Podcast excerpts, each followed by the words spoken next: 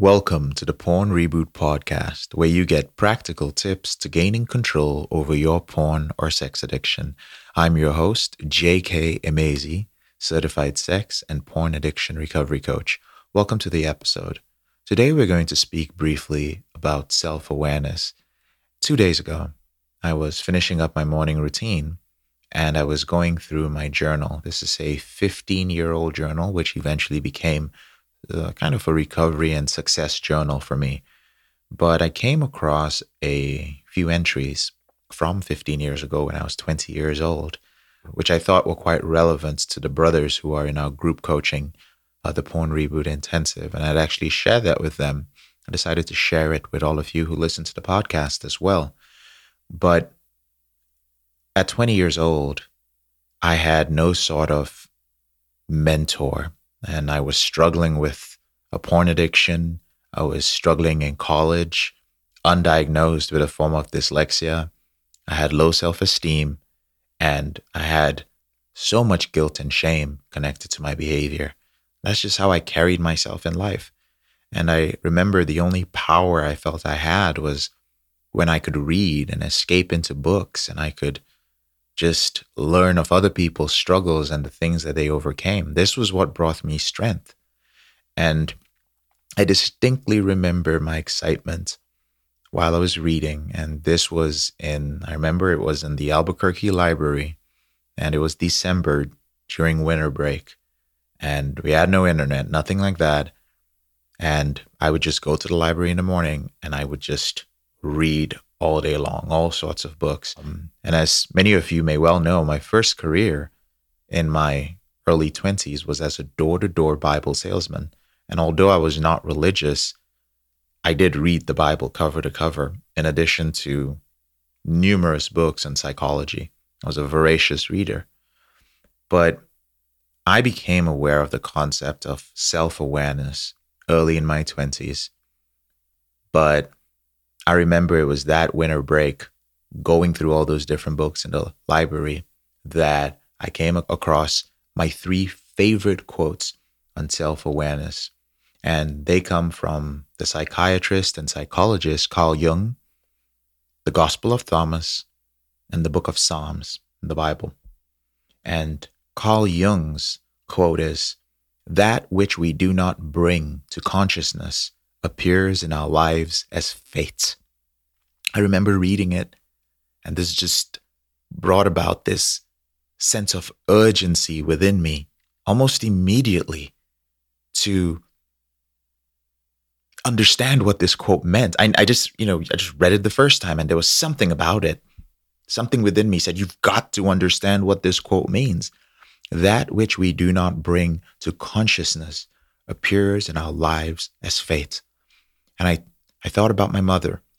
I thought about my father and my sisters and my close friends and their lives and the trajectory that it had taken, both what I perceived as positive and negative.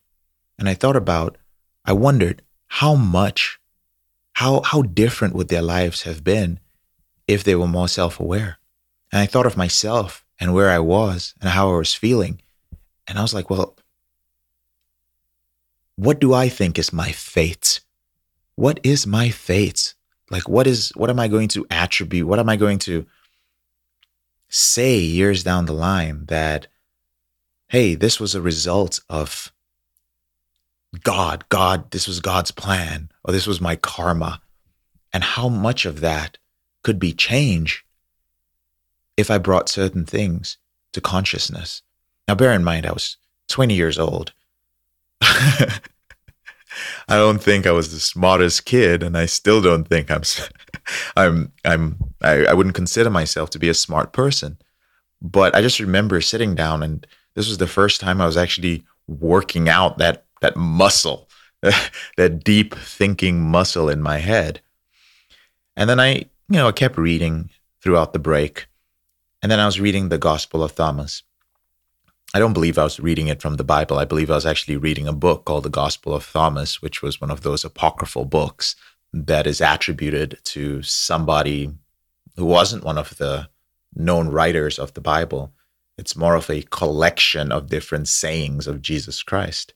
And that quote is If you bring forth what is within you, what you bring forth will save you.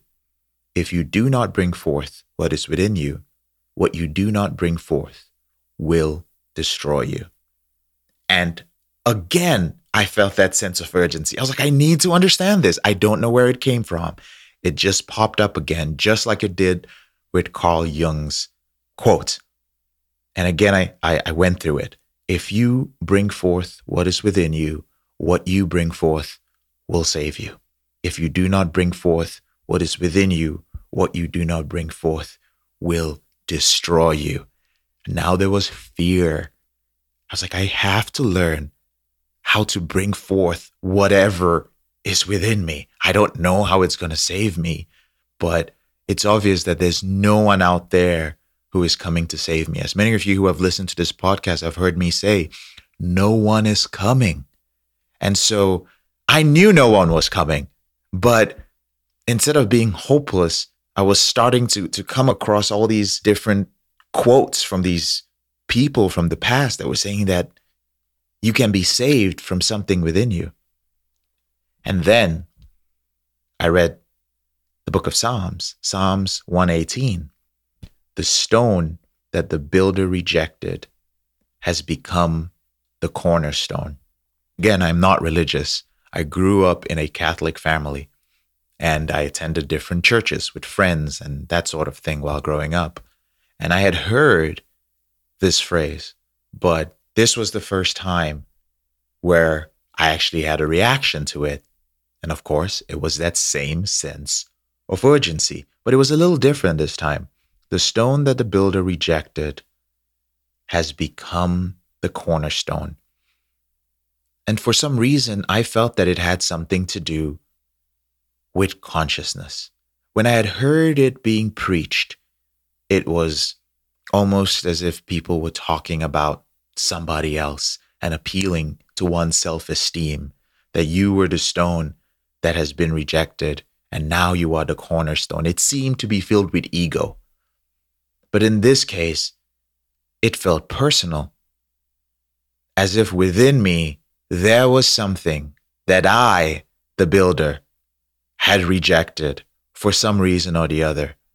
And that when I brought this thing from within my consciousness out to the open, this thing, whatever it was that would save me, this would become the most important part of my life. And there's more I could say about that, but that would be kind of diverting from the usual track of episodes in the Porn Reboot podcast. But what I wanted to tell you by sharing this story is that, well, first of all, this continued. I can keep going with all the different quotes, but these are the, the three that influenced me the most when it came to self awareness.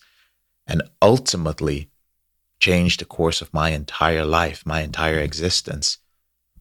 Brothers, no matter how out of control your behavior is, no matter how hopeless your life may seem, no matter how impossible a goal may appear to you, no matter what the experts say is possible or not, no matter what your preacher or mentor or father or mother or individual whom you hold in high esteem says is possible or not, nothing will ever trump your own self awareness. You, yours, your own self awareness. Self awareness leads to true realization of what you are capable of, what brings you joy and happiness, what keeps you going back to your shadow? What keeps you going back to your addictive behavior? To fully recover, you must cultivate a deep level of self awareness. Self awareness is evolution, and your mind doesn't want to evolve. It simply wants to survive. It wants to rush on to the next thing, to work, to sex, to food, to entertainment, to social media, to money, to worry, to fear, you must discipline it every day during your recovery. You must take time to be still and go deep. There must be a reluctance to end your recovery time in the morning. Recovery time is a concept we have in the porn reboot system, which is about putting a certain time of the day aside just for your recovery because it anchors you, it reminds you, it trains your subconscious mind to know that, hey, this dude does something purposeful at a certain time of the day. And it's all to remind me that I cannot act out, that I am not moving down this path. And if he is taking the time to emphasize this on a daily basis, then it must be important to his survival and to his growth. And thus, instead of sabotaging him, I will now help him. That is the importance of recovery time. We go deeper into it in the Porn Reboot Intensive. But there's a reluctance to end your recovery time because it becomes so real, so filled with possibility, so revealing, so affirming, so peaceful. And time and time again, my clients who prioritize self awareness make tremendous progress in their reboot and consequently in their lives. Often, their behavior with porn and masturbation was the cornerstone of a majority of their problems in life. The moment it was under control, it was as if that limit had been released and they soared through life, surprising everyone who thought that they knew them. I've seen it happen in men of all ages and backgrounds. And brothers, as you listen to this, I sincerely hope to see it in all of you as well. I'm JK, your brother in this struggle. Thank you so much for taking the time to listen to this episode of the Porn Reboot podcast. I'll speak to you later in the week.